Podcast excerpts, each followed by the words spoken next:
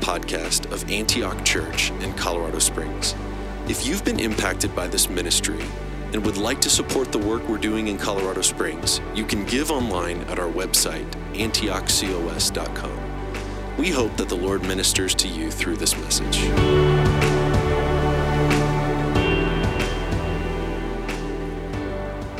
Christ is risen. Amen. Amen. So, when we started Sabbath, Jonathan started us out and he told us to stop. Jordan took us a little bit further and told us to rest. Sarah took us a little bit further and told us to delight. And today we're going to talk about contemplate. We're going to contemplate our Sabbath experience.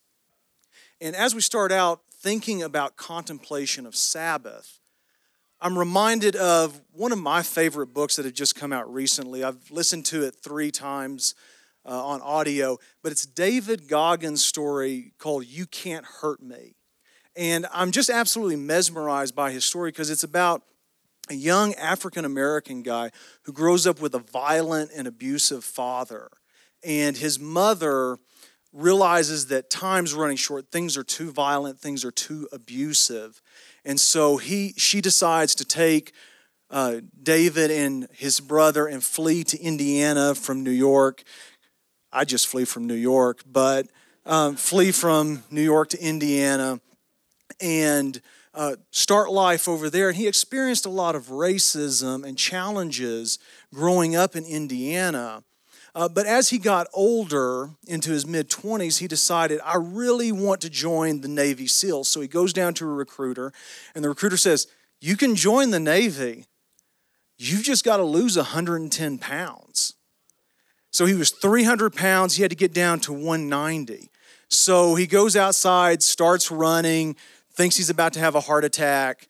Um, but within three months' time, he had lost 110 pounds and made it into the Navy. Uh, he ends up going through SEAL training three times. Like nobody wants to go through it once, but he goes through it three times. Uh, the first two reasons is because I think he like tore some muscle in his leg. The second time he got pneumonia, uh, and the third time he actually ends up. He realizes that his his shins are like splintering terribly, so he gets duct tape no baling wire, but duct tape, and just wraps his legs up so he can run like this to finish SEAL training because he had no other option. If he didn't do it the third time, he would never get another shot. So, uh, during all of this, David decides, I am going to begin ultra marathon running. Um, because, you know, making it through SEAL training on broken legs isn't enough. And so, He's running 50 miles, 100 miles. I can't even imagine running 100 miles like one down, 99 to go. This is great.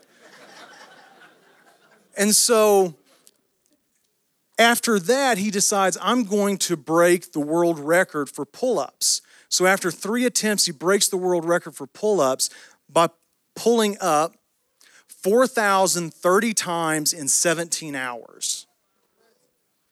I see those looks on y'all's face. It's awesome. Uh, and after years of doing this and pushing his body to the limit and running hundreds of miles, if not thousands, uh, he ends up in the hospital. And he discovers what the doctors in the Navy never discovered was that he's got a hole in his heart. And he probably should have dropped dead like every time uh, he was exerting himself.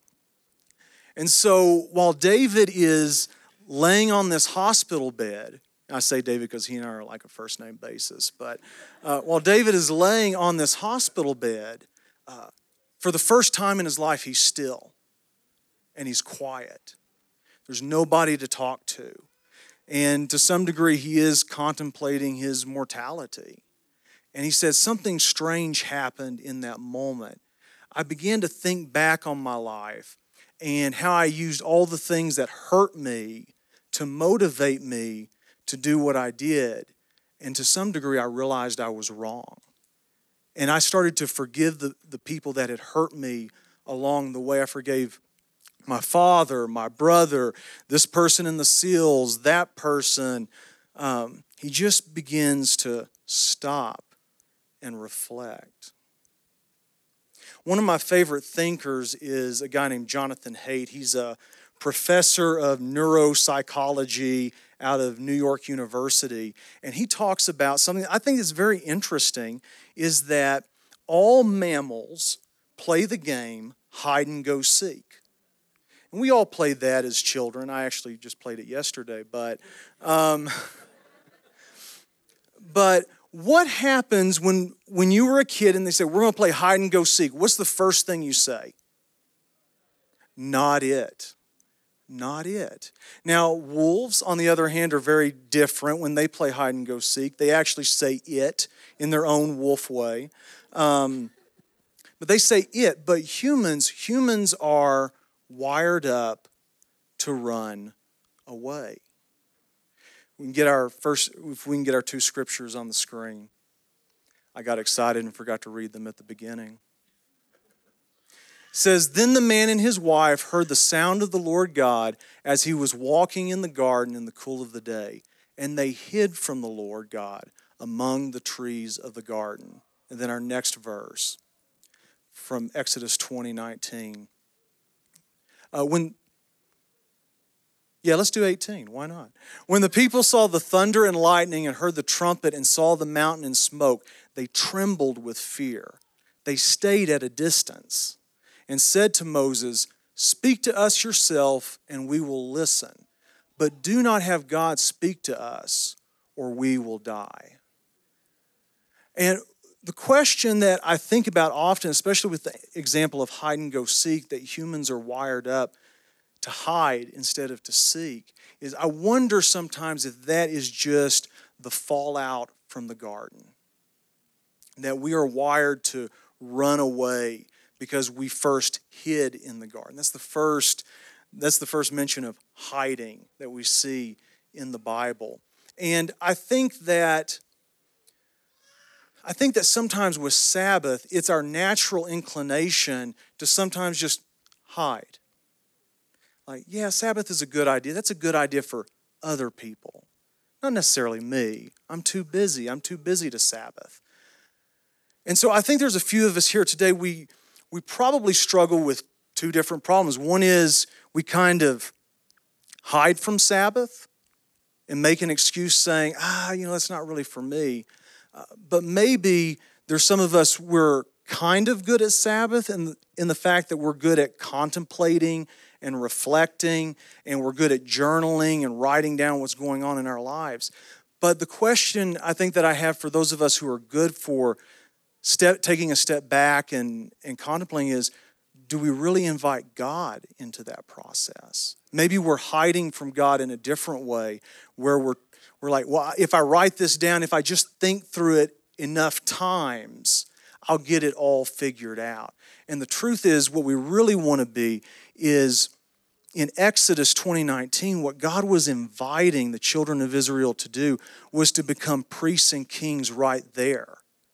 Not that he would have to portion out a section of the tribe of Israel to become priests, but that they would carry his express presence to the nations of the world. And when they were presented with that opportunity, they took a step back and hid and said, No, let's, let's have Moses do it. Let's have our pastor do it. Let's have our prayer warrior friend do it.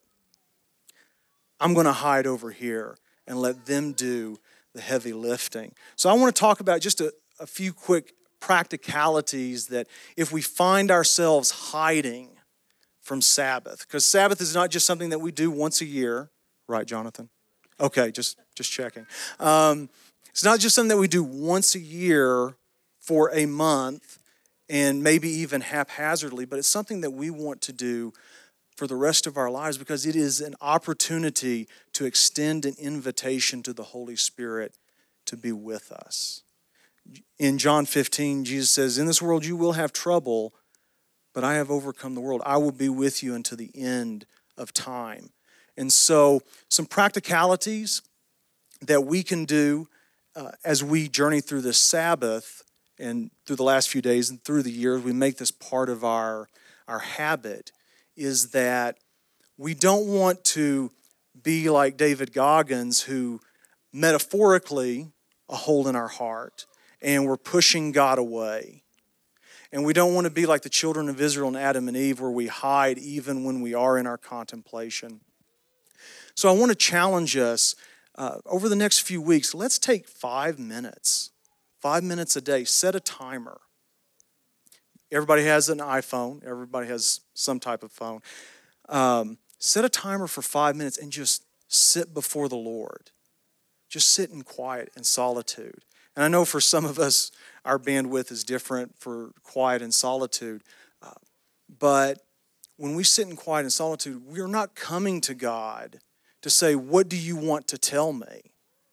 Because then that goes back to the doing, where we just want to do and we want to feel fulfilled from our doing, but we want to sit before God and say, I just want to be with you.